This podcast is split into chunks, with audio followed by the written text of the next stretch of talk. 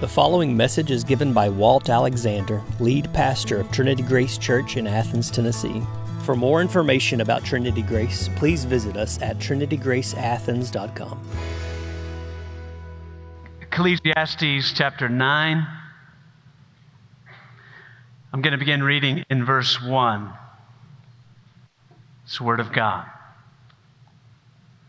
But all this I laid to heart examining it all, how the righteous and the wise and their deeds are in the hand of the Lord and of God.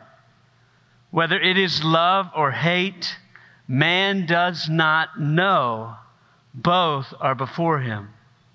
It is the same for all, since the same event happens to the righteous and the wicked, to the good and the evil, to the clean and the unclean, to him who sacrifices and him who does not sacrifice. As the good one is, so is the sinner. And he who swears is as he who shuns an oath. This is an evil in all that is done under the sun, that the same event happens to all. Also, the hearts of the children of man are full of evil, and madness is in their hearts while they live. And after that, they go to the dead. But he who is joined with all the living has hope, for a living dog is better than a dead lion. For the living know that they will die, but the dead know nothing, and they have no more reward, for the memory of them is forgotten. Their love and their hate and their envy have already perished, and forever they have no more share in all that is done under the sun. So go, eat your bread with joy, and drink your wine with a merry heart, for God has already approved what you do. Let your garments be always white. Let not oil be lacking from your head. Enjoy life with the one you love all the days of your vain life that He has given you under the sun. Because that is your portion in life and in your toil at which you toil under the sun. Whatever your hand finds to do, do it with all your might. For there is no work or thought or knowledge or wisdom in Sheol to which you are going. Verse 11 Again I saw that under the sun the race is not to the swift nor the battle to the strong, nor bread to the wise, nor riches to the intelligent, nor favor to those with knowledge, but time and chance happen to all. For man does not know his time. Like fish that are taken in an evil net, and like birds that are caught in a snare, so the children of man are snared at an evil time when it suddenly falls upon them. May God bless the hearing and the preaching of His Word. Several years ago, I read a story about Bessie. Bessie is a Burmese python. One day, Bessie was a pet. Bessie was accidentally let loose in her owner's Idaho apartment and was nowhere to be found. A gang of plumbers were hired to find the eight foot long snake in the walls and pipes of their 57,000 square foot apartment complex. After two weeks of searching, they found Be- Bessie hanging out in the ceiling above her owner's apartments.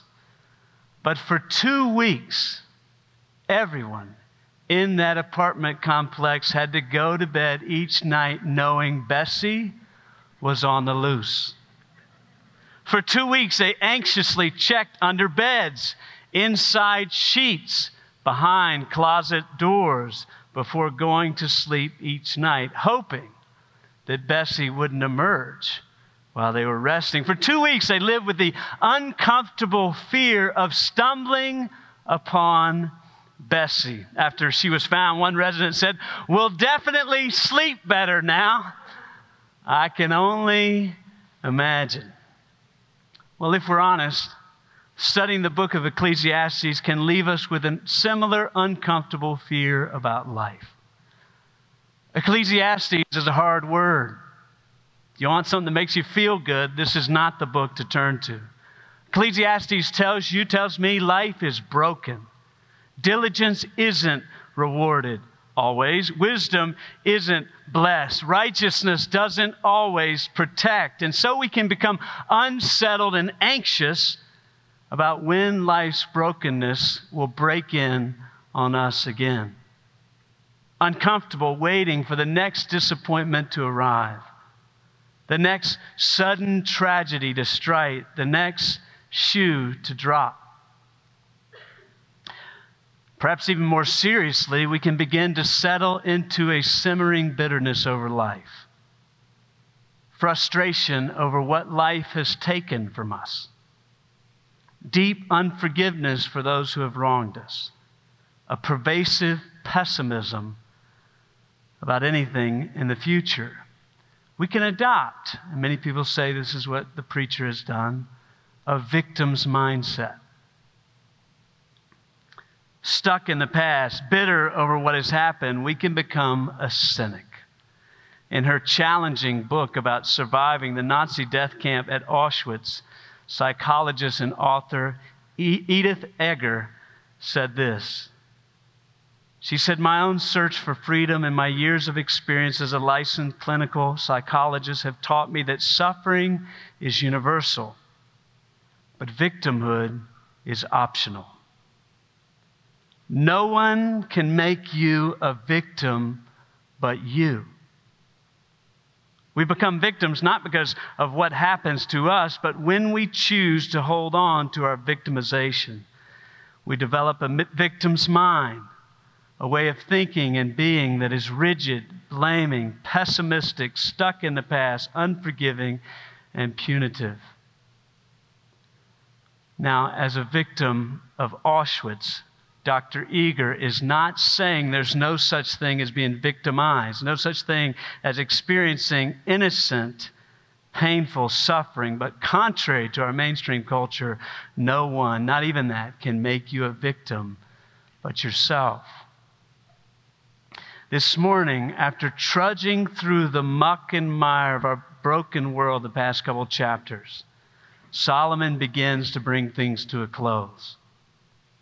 Solomon begins to make a conclusion. Solomon wants us to reject a victim reactionary mindset to the brokenness of this world. Solomon doesn't want us to live in the brokenness of what has happened. Solomon doesn't want us to live in fear of what is ahead. Solomon wants us to enjoy the few days we have of life. So, in a word, where we're going, the choice is yours. Stay bitter start enjoying life's good gifts. The choice is yours stay better, start enjoying life's good gifts. Now, I was reading one book on this chapter this week, and he had a great outline, so I'm basically stealing his outline. David Gibson's outline, thank you very much. First point is one thing in life is certain. One thing in life is certain. We're all going to die. Solomon has been obsessed with death since the beginning of this book, as we know. But these verses are what one author describes an anguish, an anguished reflection on the finality of death as the destiny of every person. An anguished reflection of the finality of death as the destiny, this is your destiny of every person. So Solomon begins in, in, in 9 1. He says, uh, But all this I laid to heart, examining it all, how the righteous and the wise and their deeds are in the hand of God. Now, we know from the past several chapters, Solomon has been talking about the righteous and the wise and the wicked uh, quite a bit. Uh, he's been talking about the righteous. They can't be so righteous that they, they escape the, uh, the brokenness of the world. The, the wise can't be so wise that they understand all the brokenness of the world. And often the wicked the one who are pursuing wickedness with all their heart, soul, mind, and strength, just go on like nothing happened. Just go on scotch free. But now he says the righteous and the wise are where? In the hand of God.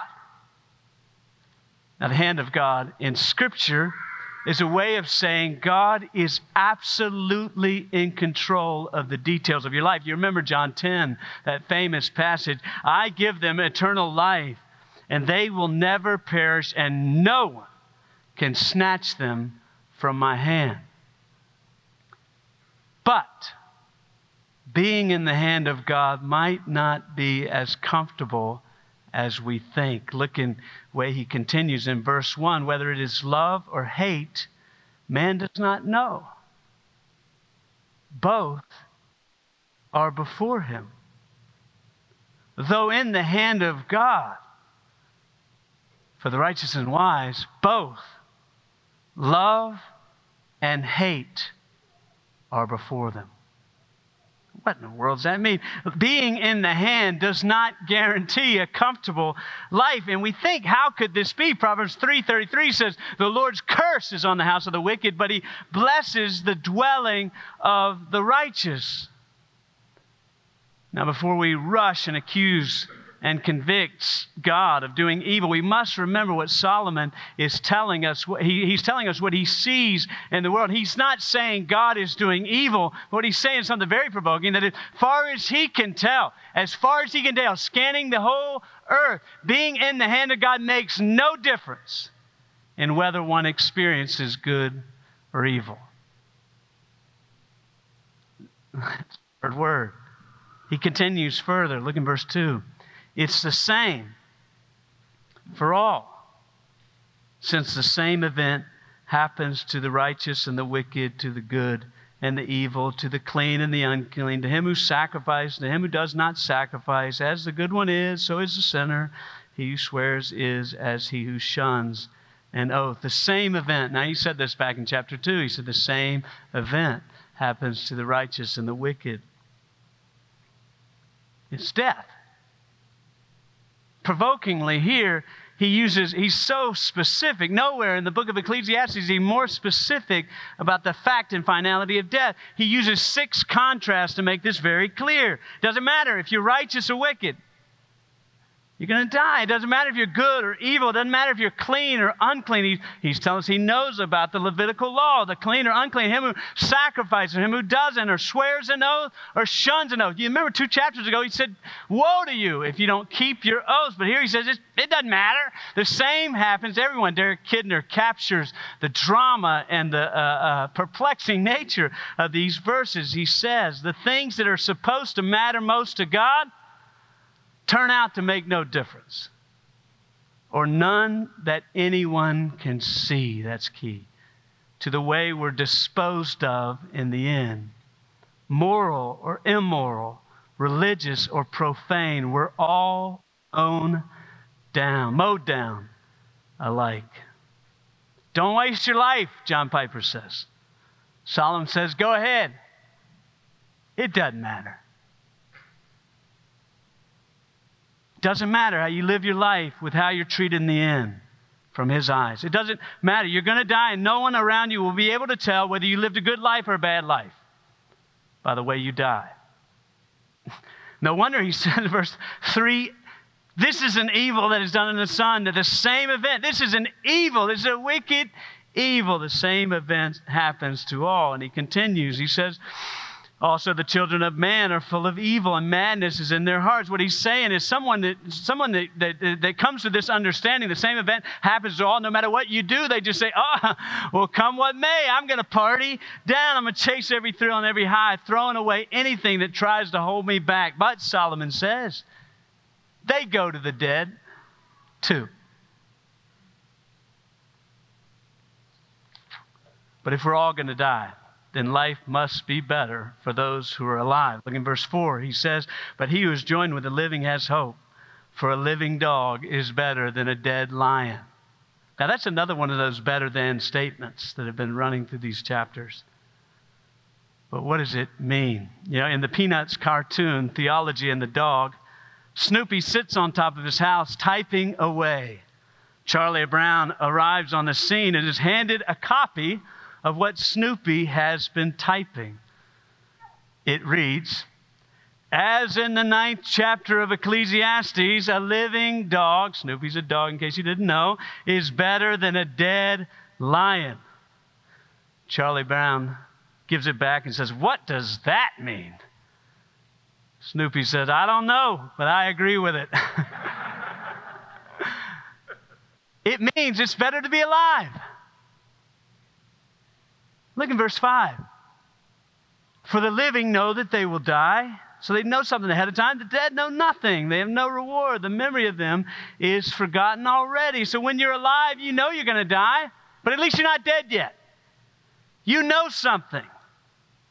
But when you die, you don't know anything. You don't gain anything. There's no reward, no memory. No one talks about them. No one celebrates the dead. No one remembers them. So it's better to be alive than dead, but not much better. You're not a lion, you're a dog.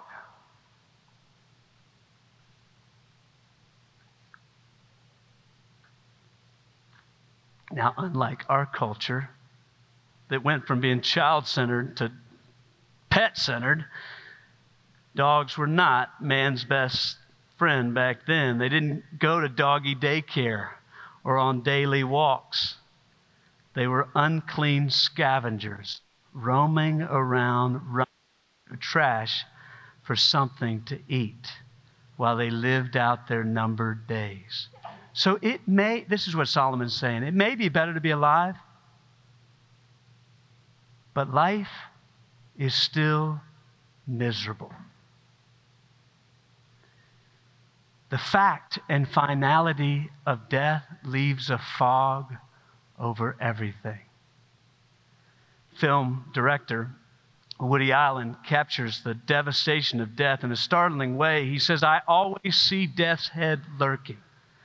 I could be sitting at Madison Square Garden where the Knicks play at the most exciting basketball game, and they're cheering and everyone's thrilling.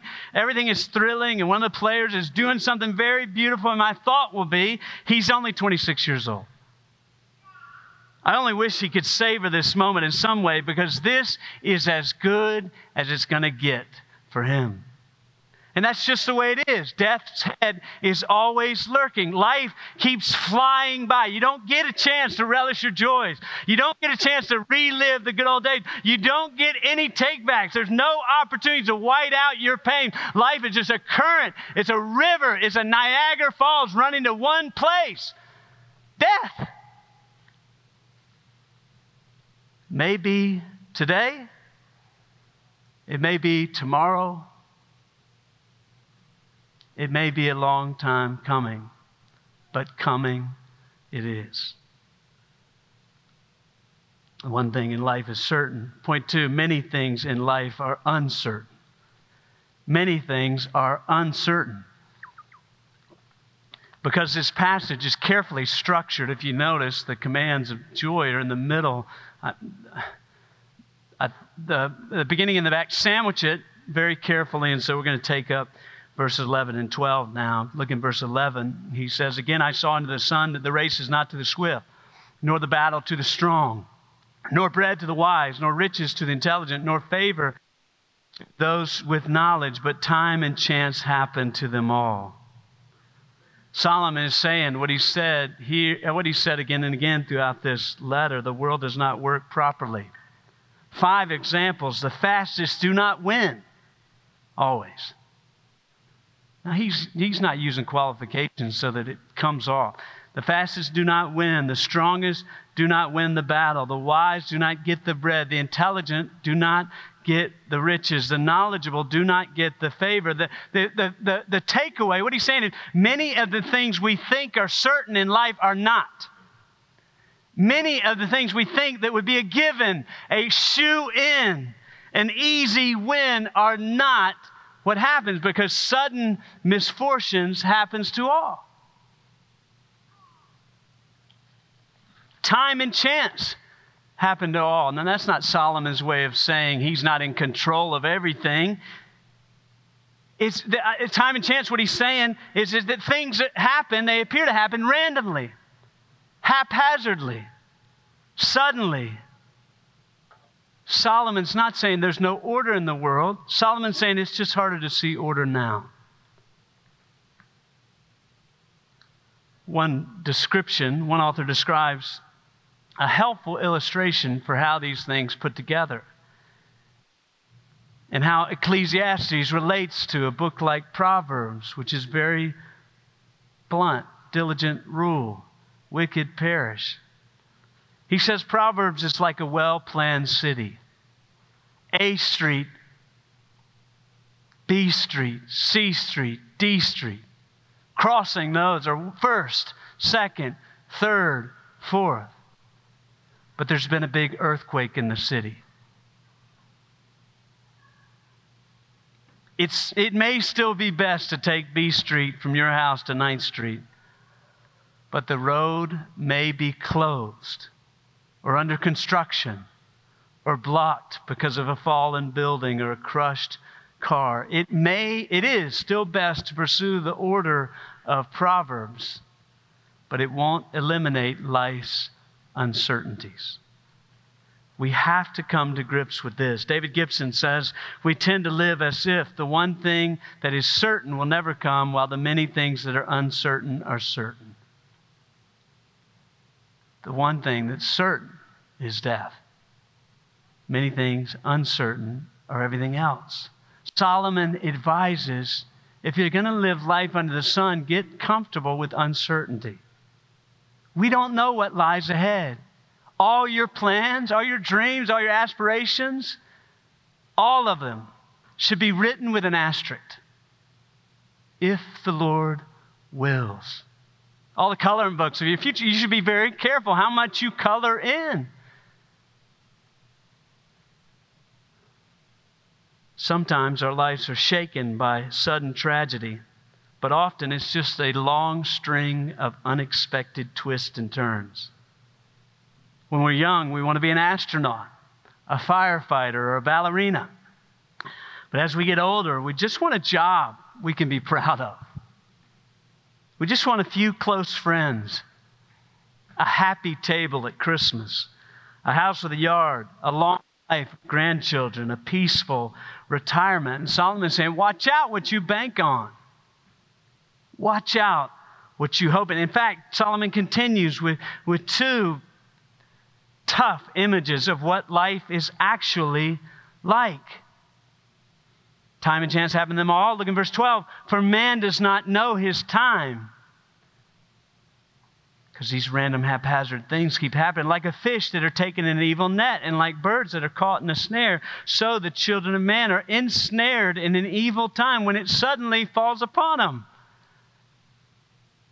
Solomon's using two images to evoke the horror of living in this world. We're like fish in a net, swimming along suddenly, and then wham, we're in a net.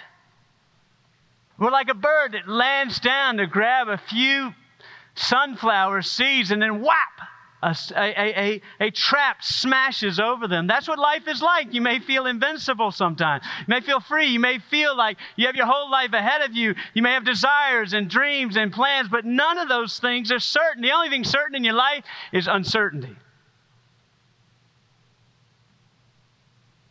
In one particularly serious comic strip, Calvin and Hobbes put a finger on what we all feel Calvin, the boy, and Hobbes, his stuffed tiger who comes to life in his imagination, find a baby raccoon that is barely alive. Calvin runs to his mom's, runs to get his mom for help, and Hobbes says, I'm sure she can help. Calvin, now running away from Hobbes, yells back, Of course she can. You don't get to be a mom if you can't fix everything just right. When mom gets there, however, she realizes that the raccoon is likely to die. She puts the poor creature in a box and brings him home. They keep him in the garage and bring him food and water. Even Calvin puts on a generous spirit. He says, Chances are, I am happy to donate my, most of my dinner. He tells his mom, she replies, Calvin, you don't even know what we're eating. Before Calvin and Hobbes go to bed, the boy peers over the lid of the box with a sad expression on his face. Don't die, little raccoon. Don't die. In the morning, as Calvin is running to the garage, he is met by his dad. Dad, Dad, did you check on the little raccoon this morning? Yes, Calvin.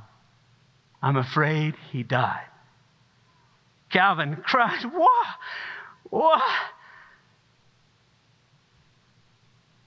After they buried, I love this line, after they buried the little raccoon under the tree, Calvin says, I didn't even know he existed a few days ago, and now he's gone forever. The trip ends with, ends with Calvin back to the reader, whispering to Hobbes, What a stupid world. That's the way it can feel like. What a stupid world.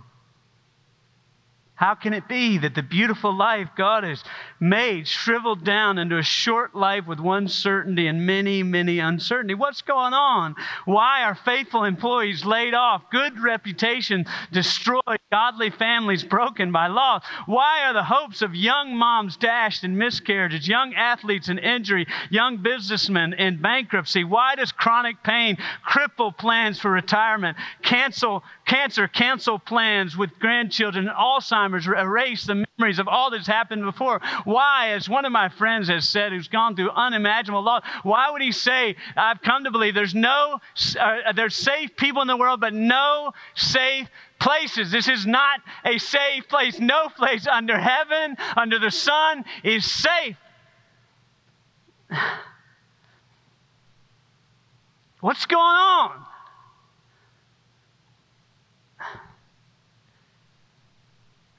What a stupid world, broken world. Many things in life are uncertain, but Solomon is not saying this so that we would throw our hands up and say, What a stupid world. Solomon is saying it so that we'd learn how to live for what's good.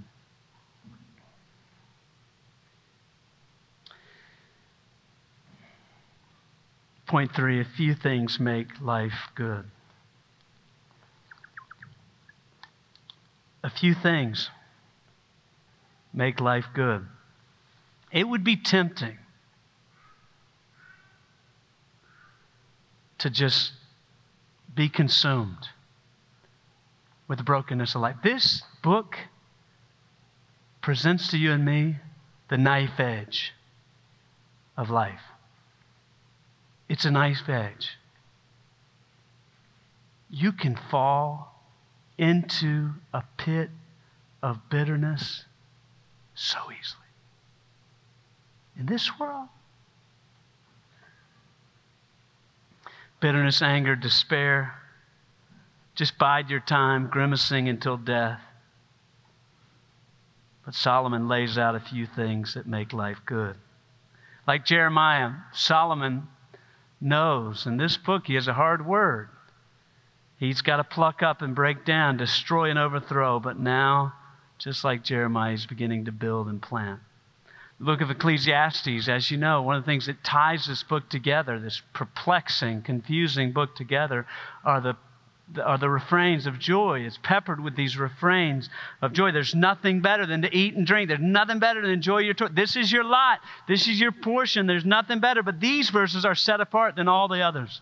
They're longer. They're more specific than all the other joy refrains. There's no comparative statement. Solomon is no longer using a better than statement, he's no longer using a sense of suggestion. These verses are commands.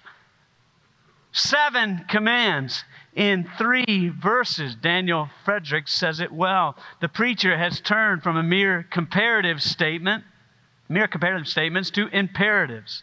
Those are commands to, in order to express what Brown describes as the moral urgency of pursuing enjoyment. So it's, it's vital what he's laying out. If there's one thing that's certain, you're going to die. There's many things that are uncertain. Well, then, life lived under the sun is a life lived urgently for what is good right before you. So long, Solomon is no longer suggesting a wise way to live. He's urgently laying out the way to live. He's telling us the positive will of God. What is the will of God for your life? You know, we, we have all these ideas of the will of God. I'm called to do this, called to do that, called to do this, called to do that, whatever, eh, you know, but this is actually the will of God. This is the positive will of God under the brokenness of life, under the sun. In a word, you're called to love, enjoy your wine, enjoy your wife, and enjoy your work.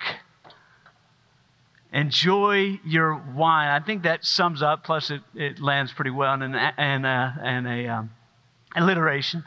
Enjoy your wine. The first, most basic necessity of life is food and drink. That's where Solomon begins. Look in verse 7 Go, eat your bread with joy and drink your wine for a merry heart, for God has already approved what you do. The, the idea, what he's saying, God's already approved of. The idea, what he's saying is instead of chasing all the uncertainty of life under the sun. Instead of searching for gain, there's no gain. Remember, all is vanity, all is striving after the wind. So instead of chasing all those things, learn to enjoy what God gives. In a word, one preacher said, Gifts not gain is your new motto. You know, there is so much of this world that just says gain is your motto. It's your motto. It's what you're chasing. But no one will remember it. Gifts, not gain, is your new motto. And begin with food. Eat your bread with joy. We should be a lot more like Bob. And what about Bob? One of our family's favorite movies because he's just enjoying everything. He's eating dinner with his psychiatrist, uh, uh, where he just kind of broke in and, and got to go on vacation with his psychiatrist. He's just eating everything he eats. He's, oh, mmm, ah, is this hand shucked corn because it's so delicious? And that's what life is meant to be like under the sun for those who deserve the wrath of God. Every bite should lead to delight. So don't scarf down every lunch so you can get back to looking busy. Don't rush dinner so you can start devotion. God's already approved of what you do. God doesn't need you running around trying to impress people or impress Him. God knows you need food. God wants you to stop and receive and rejoice. Drink your wine with a merry heart. Uh oh. Now, Solomon's not endorsing drunkenness. That's immediately what people say but he is encouraging a little wine to wash down life's brokenness. Wine is a gift to gladden the heart in life under the sun. He continues with clothing. Let your garments be always white. Let not oil be lacking on your head. The idea is not you wear white because you're as pure as driven snow, like the Pope. You wear white because you're happy. You're going to a party. You know, Johnny Cash, I mean, I love Johnny Cash. He got it wrong here. He said, I'm the man in black. I'd love to wear a rainbow every day and tell the world the world's okay. But until things get, get better, I'm the man in black. Well, and I have a, one of my great aunts lost her husband, and we're black for 40 years. That's not right.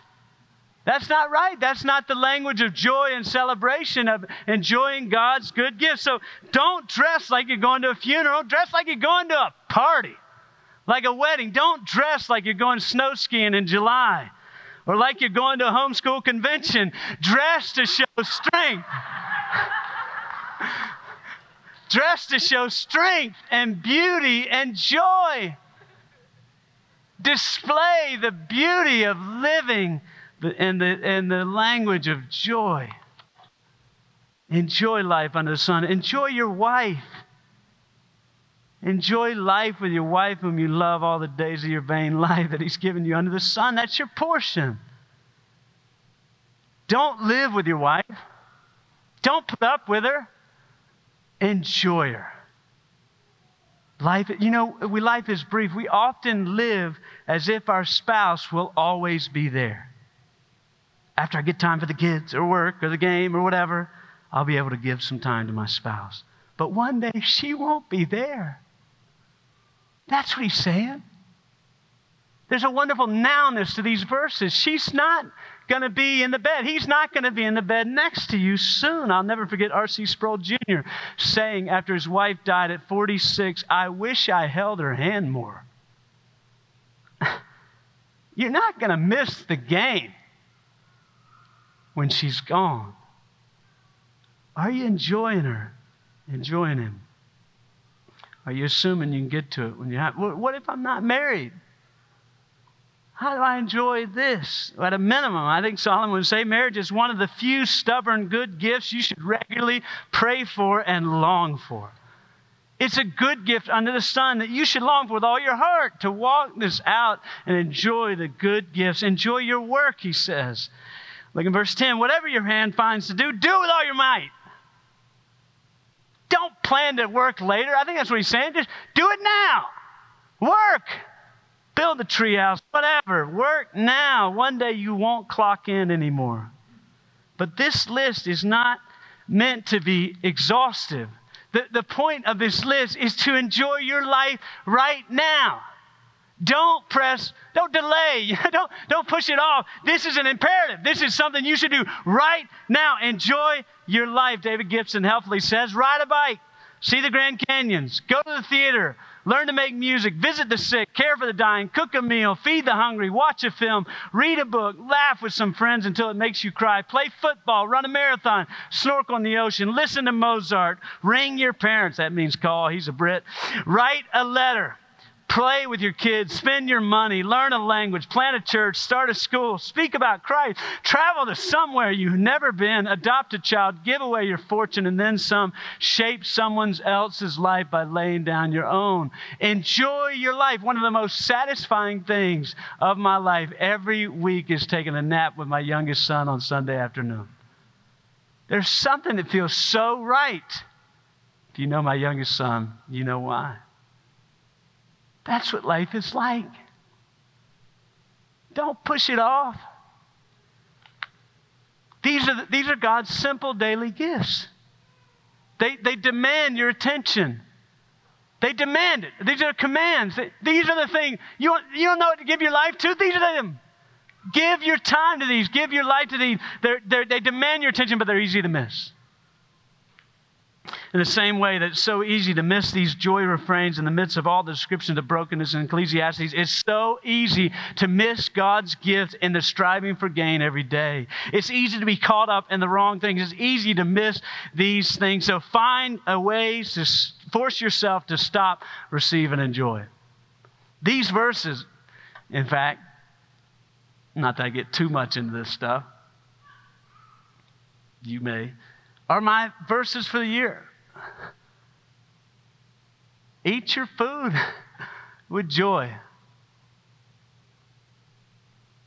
Drink your wine with merry heart. Enjoy your wife. Work hard. That's, that's what I wanted more than anything else. Not knowing we'd be in Ecclesiastes. Enjoy these simple daily gifts not merely because they're good now, but because they're foretastes of a world to come. In the movie Shawshank Redemption, there's one scene that's hard to forget. It's an incredible movie. I don't want to overstate it, but I think it is a very good movie. The movie follows the friendship of two men in prison, Red and Andy. There's one scene that for me is unforgettable. Andy, I think he's charged of cleaning or something like that. One day, he locks himself in the warden's office at the prison. Now, the warden was not a nice guy. You don't lock yourself in his office. He turns on the record player and plays Mozart through the whole prison. He locks the door. There's this glass wall. The warden's banging on. He's just playing Mozart. The convicts are spellbound by the beauty that comes into their ears. And I love music. I hope you do too. But it just fills their ears and their hearts with joy. And then Red, who's played by Morgan Freeman's voice, uh, comes over the scene and reminds us what a power joy can be, whatever we're facing right now. He says, I have no idea to this day what them two Italian ladies were singing about. I like to think they were singing about something so beautiful it be, can't be expressed in words. It makes your heart ache because of it. I tell you, those voices soared higher and farther than anybody in the gray place dares to dream. It was like some beautiful bird flapped into our drab little cage and made those walls dissolve away. And for the briefest of moments, every last man at Shawshank was free. That's what these gifts, the full understanding of the Bible, are meant to do. Each day, if for a few moments, they're meant to lift us above the misery and uncertainty of this life to get a foretaste of the life to come. All the good gifts, as C.S. Lewis famously said, are the scent of a flower we have not found, the echo of a tune we have not heard, news from a far country we have not visited. They're news telling us that this world is not all there is. There's another, they're embassy, they're announcements telling us there's another world where sin and suffering and sickness and disease no longer roam and haunt. There's a world where death no longer haunts, no longer hangs out dreadfully in the future, and they are foretastes of what is to come. No wonder Isaiah 25 ends by talking about a feast of, uh, of rich food, well aged wine, a feast celebrating the swallowing up and the emptying out of death forever. That's the feast we celebrate by the power of the gospel, that we are feasting in part, though not with communion today, we're feasting in part because of the promise that it will come in full, that all who believe in Jesus Christ have eternal life, have a relationship with God the Father, and they will never die. And so these gifts are little gifts to lift us above and to press us on. So the choice is yours. Stay bitter or start enjoying God's gifts. Become a victim or become wise. Life is brutal. Life is broken. All you have to do, D.A. Carson says, live long enough and you will suffer. But you can start to live. I want us to hear from one more person who didn't survive Auschwitz. A lady also from Holland, Etty Hillesum, found a capacity for joy that I long for. Writing on August 18, 1943, in prison before, before being sent to death at Auschwitz, she addressed God with these words as shackles still remained on her hands. You have made me so rich, O God. Please let me share out your beauty with open hands. My life has become an uninterrupted dialogue with you, O Lord, one great dialogue. Sometimes when I stand in some corner of the camp, my feet planted on your earth, my eyes raised toward your heaven, tears sometimes run down my face, tears of deep emotion and gratitude. At night, too, when I lie in the bed and rest in you, O oh God, tears of gratitude run down my face, and that is my prayer. I've been terribly tired for several days, but that too will pass. Things come and go in a deeper rhythm. People must be taught to listen. It's the most important thing we have to learn in this life. I always end up with just one single word God. The beat of my heart has grown deeper, more active, and yet more peaceful. And it is as if I were all the time storing up inner riches. Less than four months later, she's dead.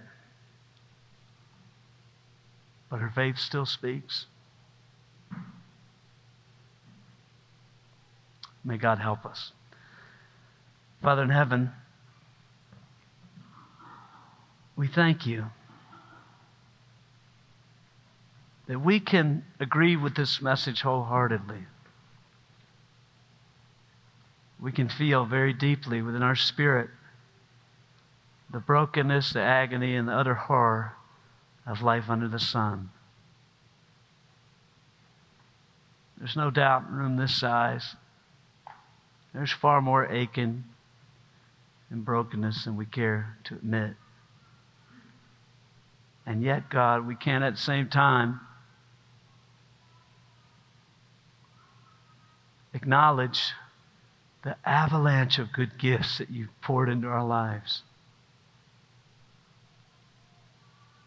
Father, we pray that you would open our eyes and keep them peeled, aware of how good you've been to us, that we might live not with tomorrow's trouble on our mind or yesterday's past on our heart. We might live with the food and drink and the friends and the family with all our heart and for your glory. Help us, God. In Jesus' name, amen. You've been listening to a message given by Walt Alexander, lead pastor of Trinity Grace Church in Athens, Tennessee. For more information about Trinity Grace, please visit us at trinitygraceathens.com.